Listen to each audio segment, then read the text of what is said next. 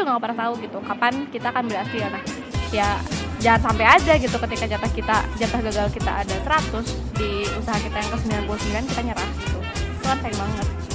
Kalau misalnya kita ingin meraih sesuatu yang besar kita pasti harus gagal untuk belajar. Gitu. cuma drummer terbaik gitu udah baik ke SMA Cici, cici? Nggak juga sih. Itu mah halu Karena bertinggi. Sebenarnya gagal tuh asik sih Kalau menurut aku gimana cara pandang kita?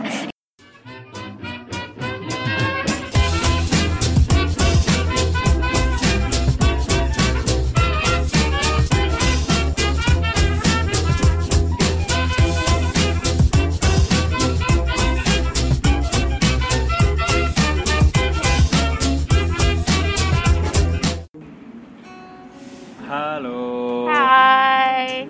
Baik lagi sama kita. Ketemu lagi Ya di Ventilasi Atensi episode 5 Bersama Wisnu. Dan juga Icen Icen dan Juga Wisnu. Cia Apa sih? seminggu kita nggak bertemu. Ya emang seminggu sih kan Emang jatuhnya. seminggu sekali Iya. ya oke Jadi, bahas apa kita hari ini? Kita kali ini bahas yang agak-agak Agak-agak self help sih enggak sih, cuman kayak kita cuman, cuman pengen kayaknya semua orang pasti pernah mengalami ini. Besar Iya. atau kecil. Besar atau kecil karena kegagalan itu ya memang suatu keniscayaan ya. Kayak si. setiap orang tuh akan mengalami kegagalan di mana kegagalan itu bisa beda-beda. Entah itu kegagalan karena dia membangun bisnis atau kegagalan mendapatkan cinta. Cinta. Ke mana tuh cinta? gagal nikah iya gagal nikah. bikin startup gagal kerja Iya. resign akhirnya. Gagal diet gagal move on semuanya. Jadi Gagal- kita akan bicarain tentang kegagalan. Tentang failure lebih tepatnya. Sama aja sih sebenarnya itu kayak Inggrisnya aja ya. Mohon maaf ya. Mohon maaf ya. Ya kayak gitu deh. Kita mulai aja nih no oke langsung.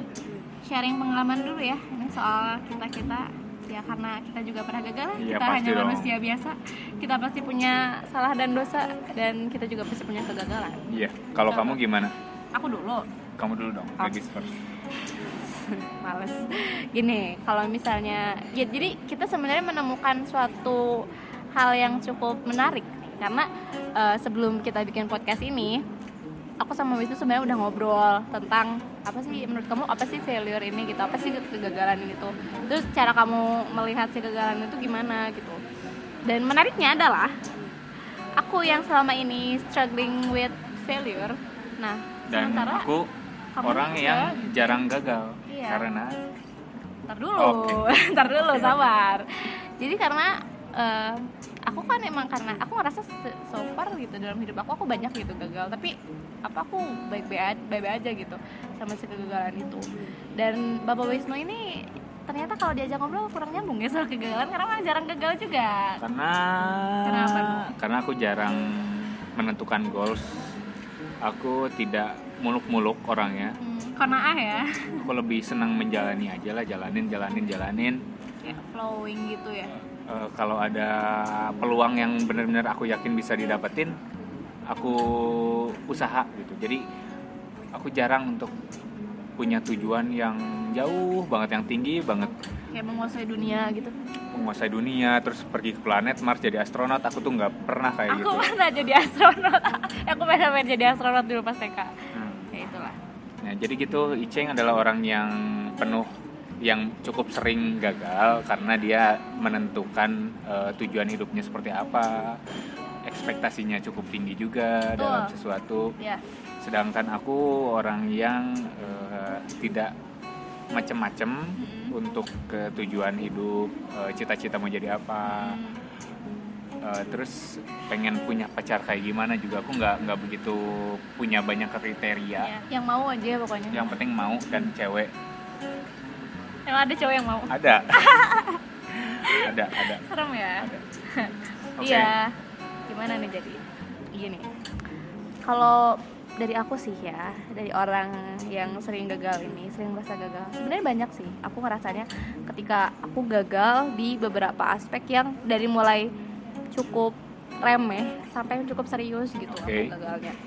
Jadi aku pernah ngalamin gagal di mana aku mau kayak sesimpel aku pengen workout tiga kali seminggu terus aku gagal. Atau aku pengen uh, ngilangin lemak di perut sama di lengan yang udah kayak gelambir balon ini terus aku gagal lagi gitu. Terus aku juga sering banget kayak punya resolusi tiap tahunnya tapi ujung-ujungnya resolusinya malah kayak ya udah lapor aja gitu. Kayak aku cuma bikin seneng bikin resolusinya doang gitu. Tanpa seneng eh tanpa ingin aku kayak kejar tiap minggunya aku harus ada kewajiban ini kalau nggak aku akan dihukum dan lain sebagainya. Sebenarnya banyak sih aku menentukan goals goals kayak gitu. Tapi ujung-ujungnya aku ngerasa kayak ya udah gitu ujung-ujungnya aku gagal dan malah aku ngerasa ya gagalnya tuh malah jadi nggak apa-apa gitu loh. Karena mungkin aku sendiri banyak menentukan goals tapi aku nggak kuat gitu sama goals itu aku nggak terlalu menginginkan goals itu. Karena mungkin aku cuman ikut-ikutan atau aku cuman kayak ngerasa ih orang lain kok gini ya kok aku nggak kayak gini gitu. Itu juga bisa jadi sih salah satu alasannya. Dan juga kurangnya why gitu. Why ini sebenarnya aku pernah dapetin juga dari podcastnya Start with Why. Dan ini juga ada bukunya sih cuman aku lupa yang nulisnya siapa. Dan emang sih bukunya tebal dan dia banyak menyampaikan suatu hal yang emang penting banget tapi yang aku inget banget adalah ya emang si pertanyaan why atau kenapanya ini gitu yang penting untuk menguatkan keinginan kita supaya kegagalan itu bisa diminimalisir kayak gitu jadi eh, nggak uh, bisa nih kita jalanin jalanin aja ya kalau kita punya tujuan iya. kalau yang menurut kamu kita kurang why mm-hmm. kurang alasan kita untuk menjalani sesuatu kemungkinan kita akan gagal iya jadi sebenarnya bukan gagal sih tapi kayak memper apa ya kayak kita jadi kurang mempertahankan goals kita awalnya. Dan iya sih bener kita akan gagal tapi lama-lama kita nggak akan merasa kegagalan itu jadi sebuah kegagalan ngerti nggak no jadi okay. gini jadi gini. Ketika kita awalnya pengen untuk jadi kurus kita pengen kurus nih yeah. tanpa alasan why. Pengen aja bagus aja kelihatannya. Tapi nggak kuat gitu alasan si kurusnya. Emang kenapa kalau aku nggak kurus gitu? Emang kenapa kalau aku gendut? Emang aku jadi jelek gitu. Terus ketika aku nggak kuat si alasan why-nya itu lama-lama aku malah berpikir yang ngapain juga sih aku ngurusin? Dan aku merasa itu bukan kegagalan tapi kayak goals yang berganti. Dan aku merasa itu bukan suatu kegagalan padahal itu juga gagal sih kalau menurut aku gitu karena sebelumnya kamu sudah menentukan kamu nah, ingin kurus iya. uh, karena why-nya kurang yakin iya. kenapa kamu kenapa sih harus kurus gitu iya, kalau misalkan tujuannya untuk kesehatan mungkin bakal lebih besar kemungkinan untuk berhasilnya iya mungkin kalau misalnya tujuannya lebih mulia c atau Spesifik. lebih ada iya lebih ada maknanya gitu mungkin akan lebih kuat gitu sih uh, apa si willpowernya gitu untuk mencapai si, si tujuannya itu. Tapi karena emang seringnya lebih ke ah kayaknya ini keren nih kayak gini atau enggak ini bagus nih kayaknya kalau kayak gini. Tapi enggak pakai makna yang mendalam kenapa aku harus meraih itu? Gitu. Jadinya kayak istilahnya jadi ujung-ujungnya kayak bukan gagal rasanya kayak bukan gagal karena goalsnya ya jadi kayak aku ganti goalsnya gitu. Yeah, dan aku yeah. ganti goals baru dan ujung-ujungnya jadi merasa itu kayak gagal yang gak gagal. Gitulah pokoknya. Iya yeah, oke okay deh. Oke. okay pengalaman Ichen tentang kegagalannya. Kalau aku pengalaman gagal aku mungkin tidak sebanyak Ichen cuman aku juga beberapa kali gagal. E, contohnya dalam urusan pekerjaan urusan percintaan. Ya aku juga sih kalau itu mah ya itu urusan kebahagiaan. E, karena tapi aku e, aku tuh kurang berani untuk mengambil resiko. Mungkin okay. itu yang membuat aku jarang gagal. Hmm. mengambil resikonya jarang. ya, main aman gitu ya. Main aman. Terus ketika ketika aku yakin nih aku bakal aku bakal berhasil baku baru aku ngambil resiko itu gitu. Ya, ya, ya. jadi uh, aku lebih aku tipe orang yang lebih ya udahlah jalanin aja gitu. Jalanin jalanin. Kalau emang ini peluangnya besar terus aku yakin baru aku berani untuk ngambil itu uh, resiko gitu. Kayak kemarin. Uh, pekerjaan aja pekerjaan. Aku tidak interview karena aku yakin aku masuk gitu. Nah jadi udah tes tulis udah aja langsung kerja. Terus kayak kuliah menentukan kuliah. Iya. aku yakin bisa keterima di satu kampus aku nih yang tempat aku kuliah. Uh, tes tulis doang wawancara udah masuk gitu. Dan aku nggak ikutan ujian-ujian di SNMPTN, SBMPTN yang lain-lain. Ya nggak ujian di kampus lain juga. Nah, karena aku berhasil dan aku yakin aku masuk gitu. Jadi aku tidak gagal dalam ujian sekolah eh dalam ujian kuliah. Terus eh, untuk percintaan aku juga jarang ditolak karena aku yakin luar biasa ya Bapak Wisnu. Ini buat kalian-kalian yang sering ditolak ini boleh belajar dari Bapak Wisnu karena aku yakin aku menyatakan aku bilang suka sama orang yang aku yakin dia bakal nerima gitu. Oke. jadi nggak nggak banyak kriteria aku tuh harus cantik harus ini terus aku berani untuk nembak tuh. Aku nggak akan berani kayak gitu. Aku Iya. nggak aku nggak akan berani eh, suka sama orang populer cewek populer di sekolah. Aku nggak nggak berani suka sama cewek yang eh, levelnya tuh di atas aku gitu. Iya. nah jadi aku lebih cari aman. Aku suka sama orang Hmm, eh, yang aku yakin dia bakal nerima aku gitu. Suka sih suka mungkin sama yang di atas levelnya di atas. Cuman aku nggak akan bermimpi untuk jadi pacarnya dia gitu. Aku nggak akan jadiin dia pacar aku gitu. Iya, karena aku realistic ya. Karena aku eh, yakin dia susah untuk didapatkan gitu. Nah itu keep realistic kalau aku tuh. Jadi selama itu realistik untuk dicapai selama itu masuk ke logika aku aku bakal berani untuk ambil resiko. Iya, oke oke, menarik. Nah ini yang aku perlu notice, notice karena ya karena emang Wisnu ini emang orang yang main aman dan kona'ah ya selalu merasa cukup dengan apa yang dimiliki sementara aku nggak pernah cukup gitu ya. Kayak ada aja kurangnya gitu aku ngerasa di hidup aku tuh ini juga gitu yang bikin aku ngerasa nih sebenarnya ya aku nggak tahu ini salah atau benar nih. Kalau misalnya aku karena aku banyak goals dan aku banyak gagal dan itu yang bikin aku jadi uh, less, less confident. Kalau misalnya menurut kamu gimana dong aku ngerasa saya kamu confident banget gitu sama hidup kamu kayak kamu udah ngerasa cukup dengan apa yang kamu punya tanpa menentukan standar-standar di luar sana yang harus bergaji 30 juta misalnya kayak kamu tuh udah merasa oke aja gitu dengan diri kamu. Menurut kamu gimana?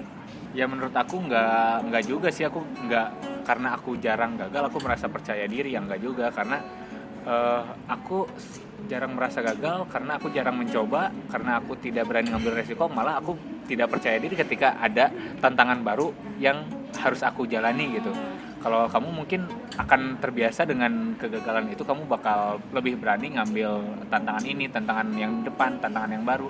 Sedangkan aku masih harus eh, beradaptasi lagi dengan tantangan baru. Nah itu yang bikin aku tidak percaya diri dengan tantangan-tantangan baru. Misalkan harus ngambil resiko untuk eh, kerja di bidang yang aku nggak suka atau harus eh, kerja di luar kota walaupun itu bidang yang sangat aku suka. Itu bikin aku mikir dua kali kalau kayak gitu. Karena mungkin aku nggak percaya diri ketika kerja di luar kota karena mungkin aku nggak punya teman aku nggak punya tempat untuk eh, berkeluh kesah gitu.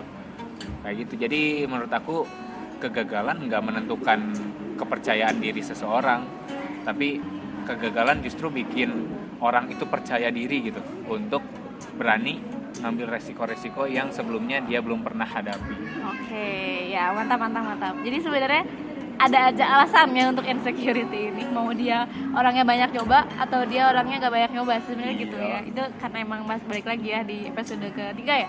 Itu emang Ketiga. masalah perspektif. Sip, mantap. Nah, sekarang kita akan bahas nih soal kenapa kita bisa gagal. kenapa Karena pasti nih ketika kita mengalami sesuatu yang negatif itu kita akan tanya Tuhan kenapa ini bisa terjadi? Gitu. kenapa sih harus aku?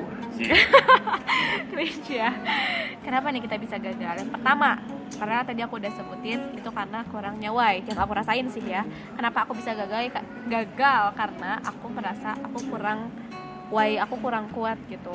Alasan kenapa aku harus meraih itu cuman kayak ada di surface-nya doang nggak sampai deep banget gitu. Kayak ya udahlah kenapa? Karena emang pengen kelihatan keren aja gitu. Jadi kurang kurang alasan yang melatar belakangi kamu harus apa gitu sih? Iya, kayak gini. Aku pernah, aku aku bisa aku bisa katakan kalau aku gagal belajar eh, untuk bisa main alat musik. Dan aku menyatakan aku akan gagal selamanya gitu di belajar alat musik. Karena yang pertama keluarga aku nggak ada yang main musik, yang kedua aku ngerasa apa ya apa pun alat musik yang aku mainin itu tuh susah gitu semuanya even itu ukulele gitu jadi kayak aku udah pakai excuse berapa kali gitu untuk main gitar yang apa tuh yang senarnya sakit tuh Bas.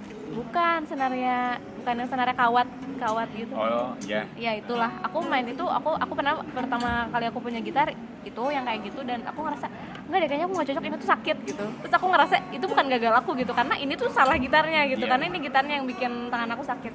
Terus aku uh, Ukulele nyobalah uh, Yang pakai senarnya nilon. senarnya nilon dan kecil. Oke. jadi aku nggak nggak bisa berekskuse lagi. Ujung-ujungnya kenapa? Itu terlalu kecil buat aku. Dan ujung-ujungnya jadi aku kayak beralasan lagi dan aku ngerasa kayak aku lama-lama jadi mikir yang asalnya aku pengen banget untuk belajar ukulele karena aku ngeliat Fatia Izati gitu ya kayak main ukulele kok kayak cantik banget gitu. So aku kayak aku pengen juga bisa.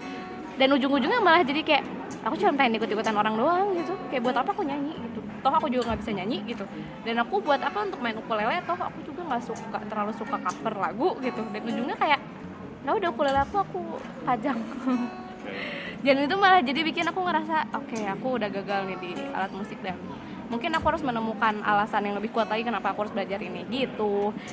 Itu kan Ya. untuk alasan si Y-nya. Yang pertama, alasan Yang- Y-nya kurang kuat. kurang kuat. Terus yang kedua karena menurutku sih belum waktunya ya. Coba kalau misalnya aku bisa lebih sabar lagi gitu untuk bisa belajar atau untuk bisa em, untuk bisa melalui itu semua ya akan ada saatnya nggak sih aku akan bisa juga pada akhirnya Iya. walaupun itu memerlukan waktu yang cukup lama gitu dan usaha juga ya mungkin Iya. kamu juga ada ini eh, belum waktunya mungkin karena saat ini kamu sudah kerja Mm-mm. kamu lebih banyak menghabiskan waktu di luar daripada kamu megang ukulele nah mungkin itu ada mungkin itu juga adalah alasan kamu bukan saat ini saatnya Iya. kamu belajar ukulele Iya, ya itu juga sih. Belum waktunya dan kurang kurang apa ya? Kurang sabar kali ya karena mungkin kan semua mungkin orang-orang yang bisa ukulele karena mereka mencintai proses untuk bisa belajar si ukulelenya gitu, bukan suka ketika pas bisanya Iya, gitu. Nah, betul. itu juga yang aku merasa aku nggak mencintai proses aku ketika aku belajar karena ya Allah goreng banget gitu dan aku ngerasa aku nggak bisa-bisa gitu. Jadi aku tidak mencintai prosesnya dan pantas saja aku gagal seperti Oke. itu. Oke, jadi yang selanjutnya ini adalah mungkin em, dari alasan why yang tadi sebelumnya aku sebutin, em, ini juga sebenarnya didukung nih sama bukunya Mark Manson yang apa tuh The Art of Subtle Not ya The Art of Not Giving a not Fuck. giving a fuck Ya betul, itulah judulnya. Yang mana kalau diterjemahkan ke dalam bahasa Indonesia adalah seni sebuah seni untuk sebuah seni. bersikap Kamu apal banget ya? bodo amat ya ya itulah judulnya ya ini juga sebenarnya di- didukung karena karena si alasan why-nya ini jadi orang tuh ya mau nggak mau harus lebih ke bukan pengen berhasilnya tapi kenapa kita harus melakukan hal itu gitu? Kenapa kita harus mencapai ke sana? Terlepas kita bakal gagal atau sukses gitu. Karena eh, doi bilang nih di bukunya ini adalah em, sebenarnya tuh yang penting tuh bukan kesuksesan apa yang kamu pengen tapi penderitaan jenis apa yang memang kamu bisa hadapi gitu. Karena di setiap proses itu pasti akan ada penderitaannya dan ya itu mah keniscayaan aja gitu ketika kamu melalui sesuatu yang cukup big deal buat kamu dan kamu nggak gagal itu nggak mungkin kecuali kayak kamu beli cilor di pinggir jalan 3000 itu kan gampang ya dan itu juga susah sih kalau untuk di daerah-daerah yang emang susah tukang cilor iya Jadi kita kita nggak akan bisa mencapai tujuan kita yang benar-benar kita inginkan tanpa merasa gagal. Karena gagal adalah keniscayaan. Eh, kemudian kita harus menikmati eh, kegagalan itu gitu. Iya. Kata Mark Manson tadi kan. Iya, mm-mm. kita harus kalau kata Gary Vee sih, you need to enjoy eating shit. Kamu harus Jadi nikmatin makan. nikmatin aja. Kata Gary Vee nih, nikmatin aja eh, pahit-pahitnya, asem-asemnya. Ketika kita berusaha untuk mencapai tujuan, karena eh, eating shit ini akan membentuk kita untuk mencapai tujuan itu. iya. Jadi ketika kita udah mulai menikmati, bukan cuma menerima sih, tapi aku kalau merasa kalau di sini tuh kayak kita udah menikmati proses kayak the process of pursuingnya gitu, itu kayak ngerasa ya kita lebih suka ngejarnya daripada ngedapetinnya pernah gak sih kamu kayak gitu Ngerasa Pernah kayak- dong. Ya kan? PDKT-nya lebih asik. Padahal kalau udah jadian ya biasa aja. Ya biasa aja kan karena kamu udah dapet gitu Iya. kayak we always want something we don't have ya gak sih Iya. betul. Sah.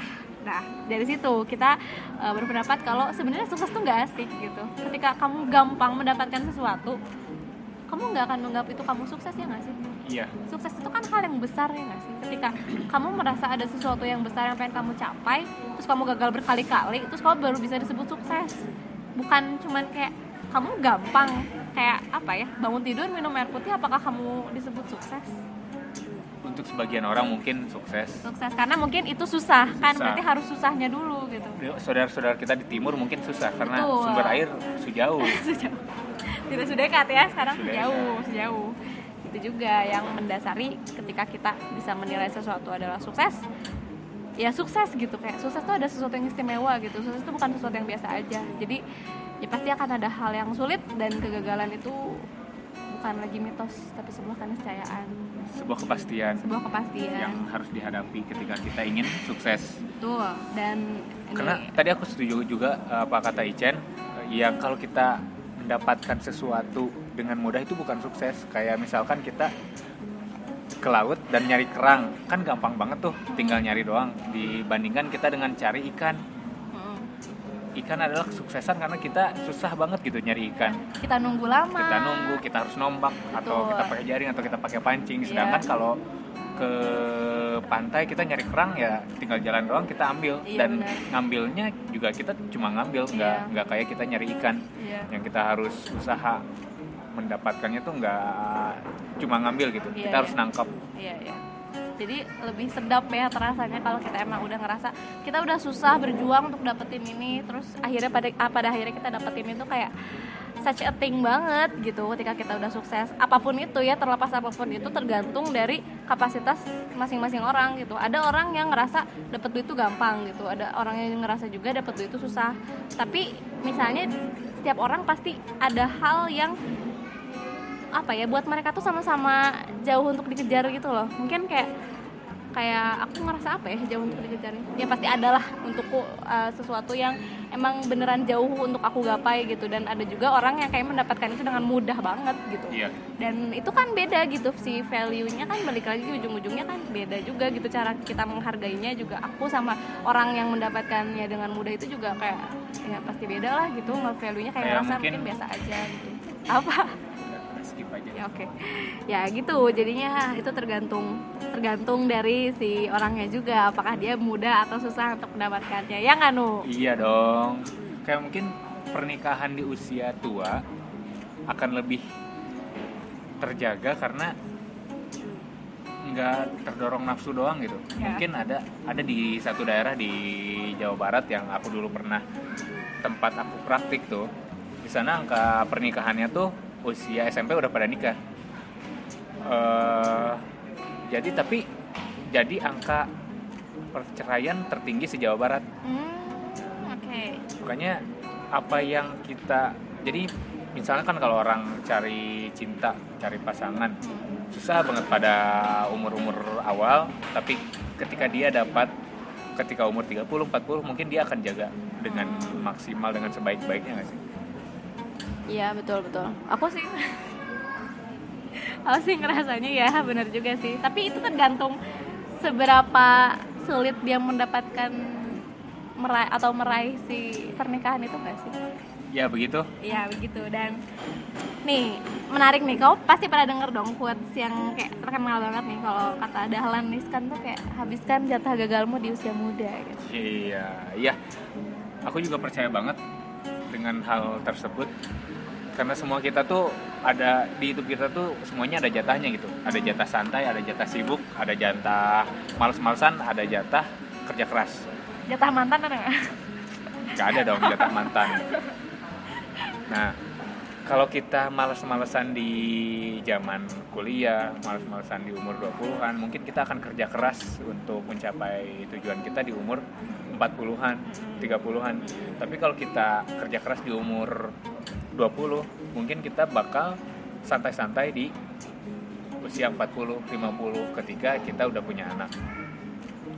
Terus eh, kalau kita males-malesan nih skripsi bab 1 2 3 males-malesan di bab 4 5 kita harus kerja keras. Karena itu yang aku rasakan. Kerja keras sampai pengen ah udahlah gak usah kuliah aja kalau ini itu yang aku rasain karena semuanya ada jatahnya. Iya. baik itu kegagalan kesuksesan kerja keras males-malesan atau santai-santai dan upaya yang berlebih. Oke ya ya mantap mantap.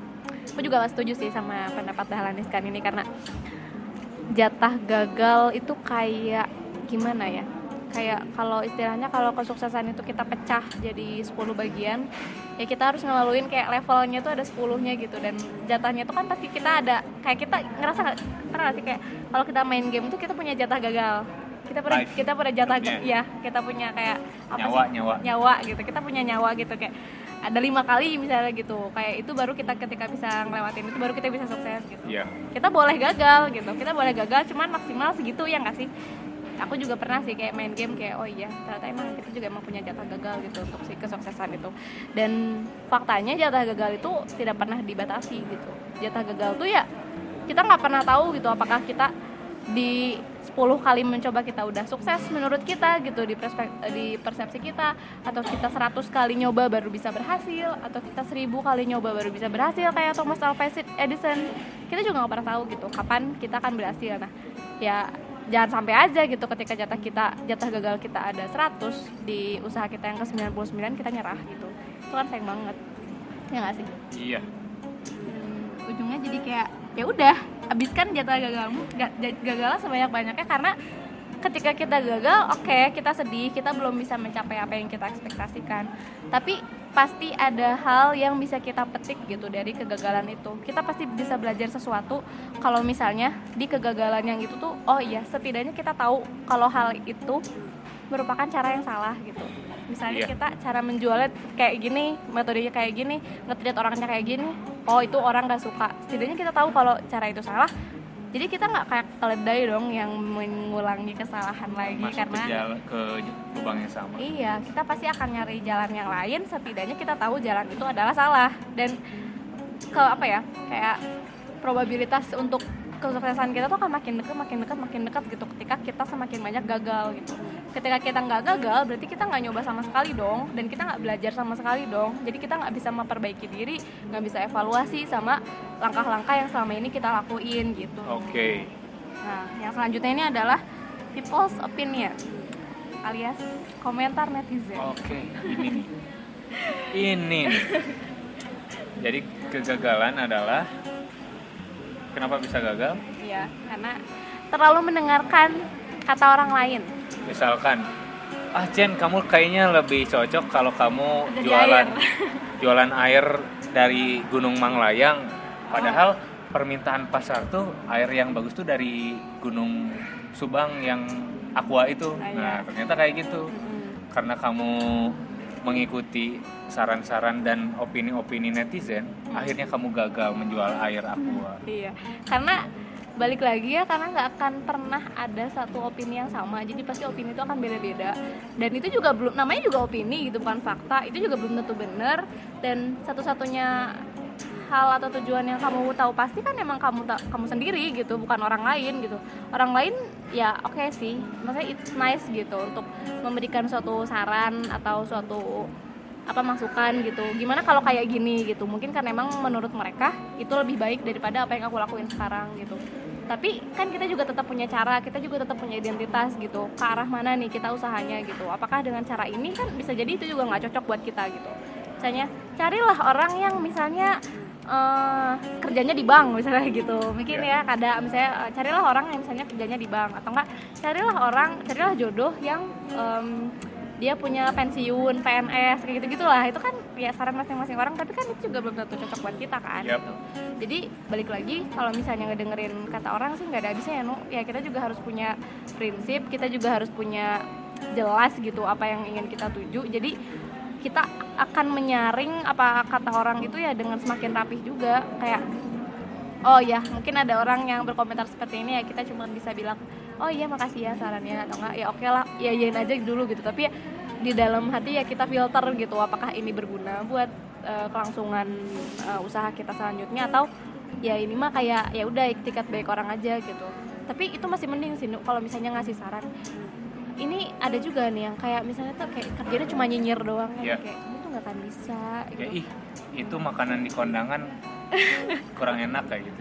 Atau enggak ya kerjanya nyinyir doang gitu gak yang kayak ih kamu kan orangnya introvert ngapain jadi caleg? gitu kan. Misal ya misal. Karena kan caleg harusnya ngomong banyak gitu. Tapi kan kita nggak pernah tahu ya gitu keinginan besar orang tuh bisa mengubah orang dengan sendirinya gitu. Even dia apa ya berkepribadian introvert 90% ya itu sebenarnya mitos sih kalau menurut aku ya kayak misalnya orang gitu introvert terus dia nggak bisa jadi public speaker gitu itu tuh mitos banget sih karena itu tuh sama sekali nggak berhubungan gitu. Introvert tuh kan jadi bahas introvert nih.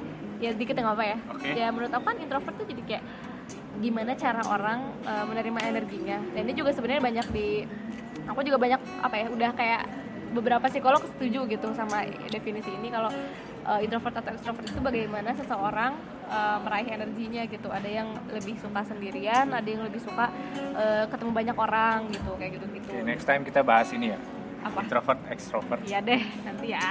Nah gitu juga, nah ini juga berpengaruh. Jadi itu nggak berarti gitu ada ka- kata-kata orang yang gak so tauannya dengan apa ya hal-hal yang seolah-olah mereka tahu padahal mereka nggak tahu. Yap. Ujung-ujungnya ya kita sendiri dan yang tahu. nah dan yang ngejalanin juga kita kan Betul. nah itu yang harus kita cermati harus kita perhatikan apakah si opini ini benar-benar berpengaruh kepada urusan kita atau ya bolehlah sebagai angin lalu Iya. Dan kegagalan ini juga kenapa bisa terjadi adalah karena memang harus terjadi. Iya, karena gimana ya? Kalau misalnya kita ingin meraih sesuatu yang besar, kita pasti harus gagal untuk belajar. oke ya Nah, sekarang gini no, kita akan ngomongin soal plus minusnya orang yang banyak gagal karena banyak goals kayak aku dan banyak gagal, eh tidak gagal, jarang gagal. jarang gagal Karena- karena, tidak ngambil resiko Tidak kayak banyak, aku iya, oke. Dari menurut kamu plus plusnya aku? Oke. apa nih Kalau sebagai plusnya orang yang eh, jarang mengambil resiko dan jarang gagal.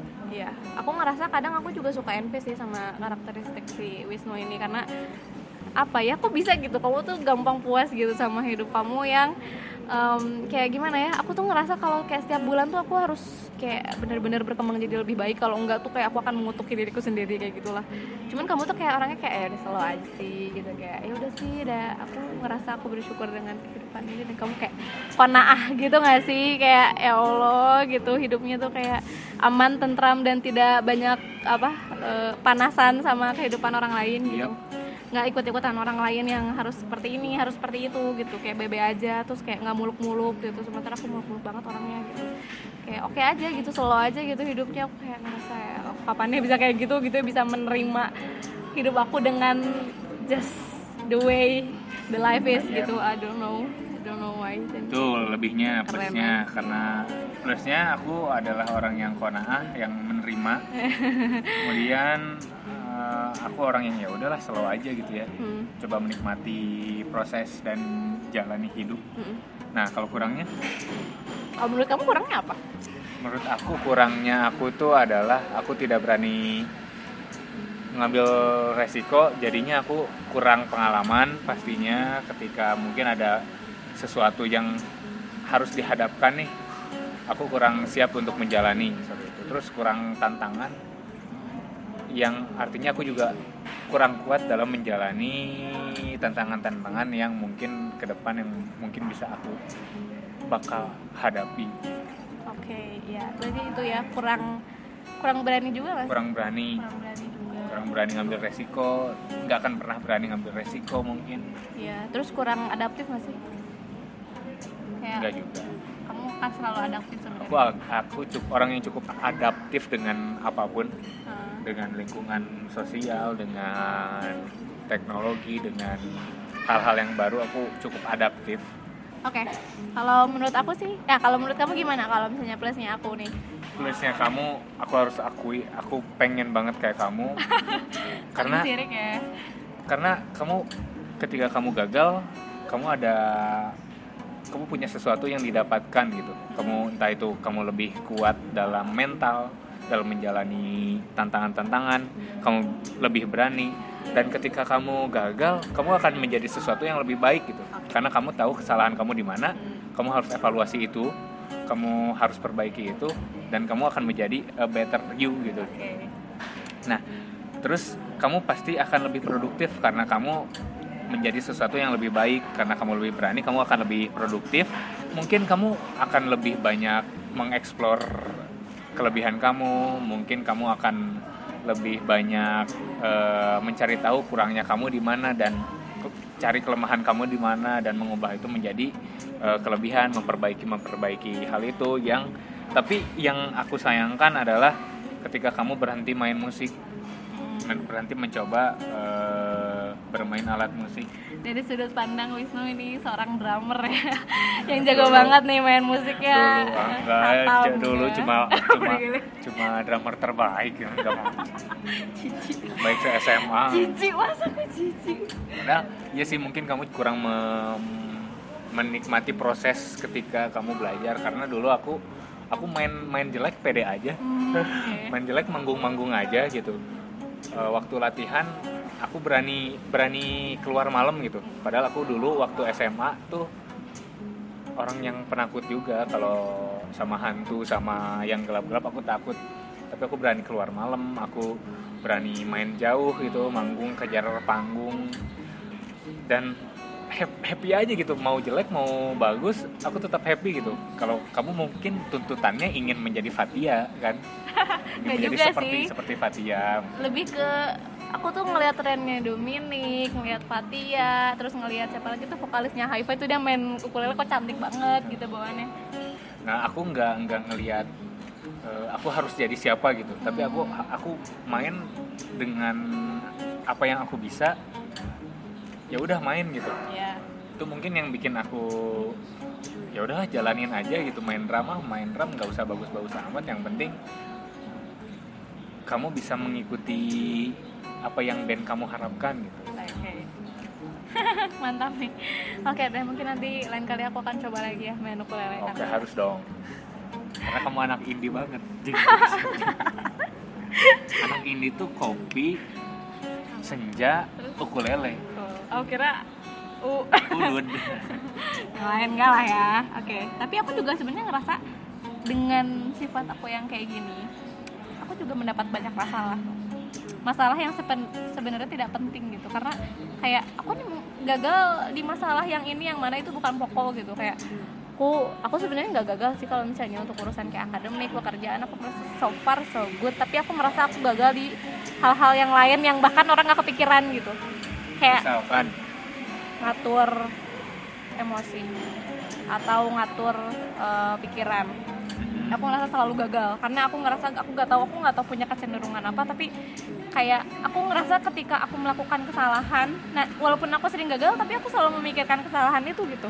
Makanya karena emang selalu pengen selalu ngevaluasi supaya jadi lebih baik jadi aku selalu merasa kalau perfection is real gitu. Perfection is exist padahal nggak ada gitu. Jadi aku ngerasa aku mengejar sesuatu yang nggak ada sebenarnya gitu walaupun aku memperbaiki diri terus menerus tapi bukan berarti aku sebenarnya mengejar ke kesempurnaan gitu. Karena di ujung-ujungnya aku ngerasa kayak ya ngapain juga ya gitu aku kayak aku sebenarnya memperbaiki diri itu sebenarnya ngejar apa sih? Emang aku pengen jadi sempurna kan? Nggak juga.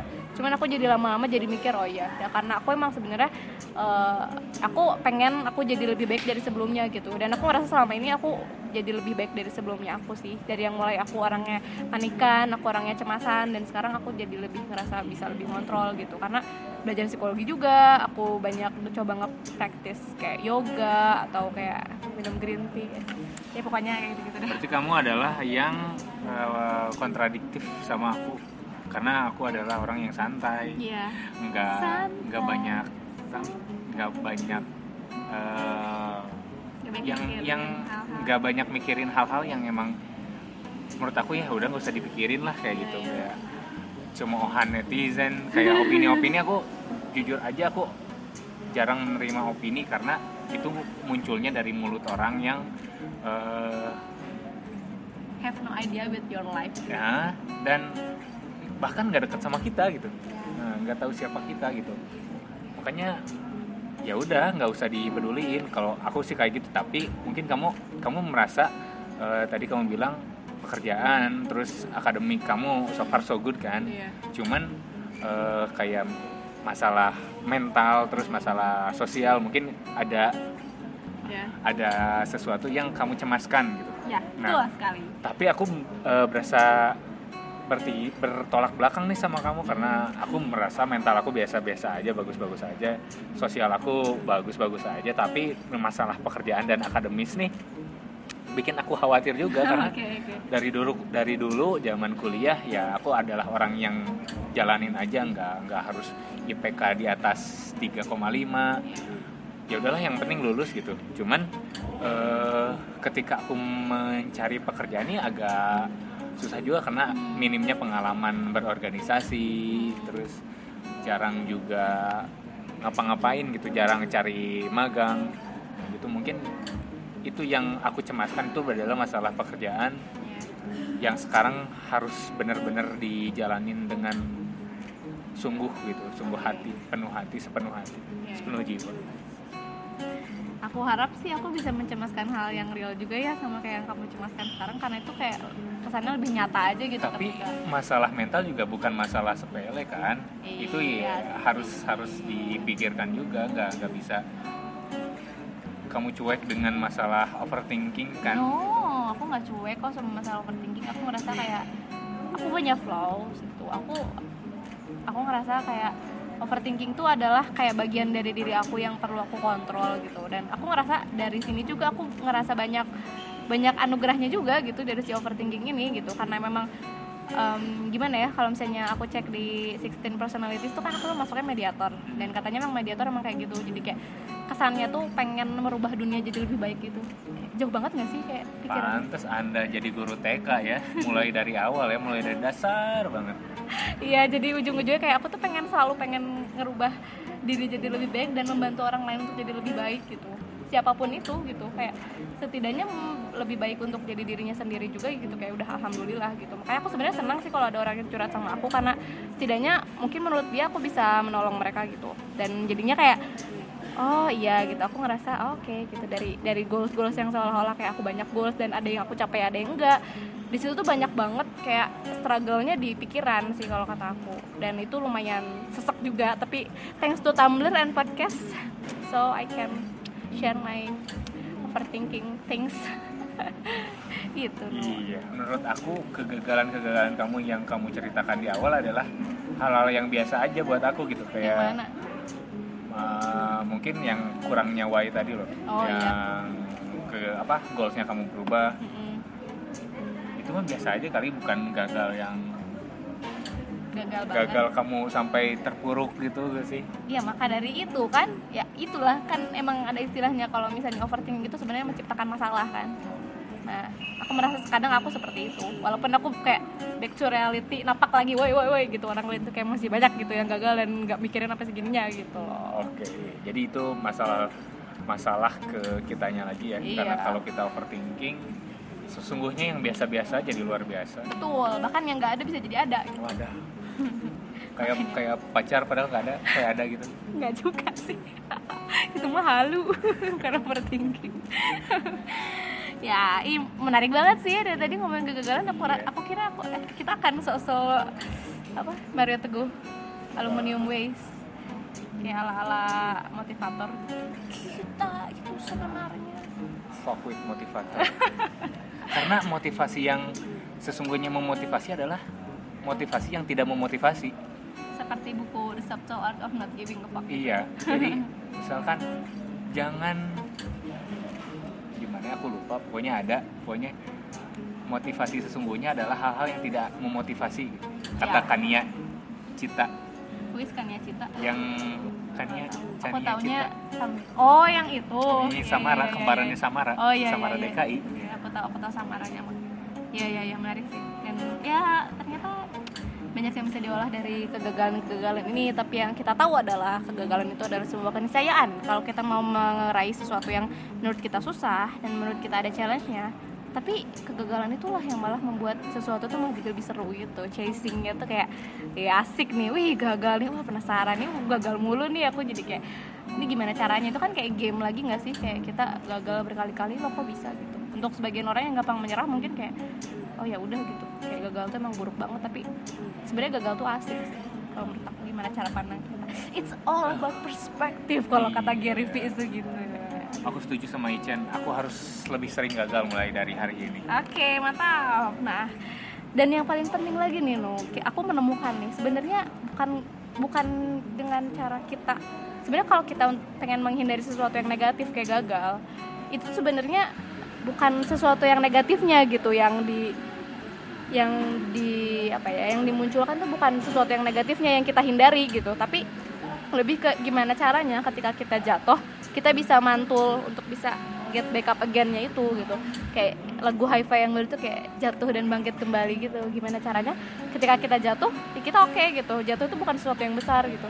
Kalau jatuhnya nggak gugulitik terus kelindes kelindes kereta api ya itu oke oke aja gitu cuman kayak kalau kita jatuh ya kita bangun lagi gitu. Kayak masa kalau kita jatuh mau tiduran aja? Iya. kata orang Jepang kalau jatuh satu kali bangun dua kali. Bangun eh jatuh dua kali bangun tiga kali sampai kamu jatuh untuk ketujuh kalinya dan bangun untuk kedelapan kalinya. Mantap. Itu yang aku inget dari Fall seven times stand up it ya? Iya.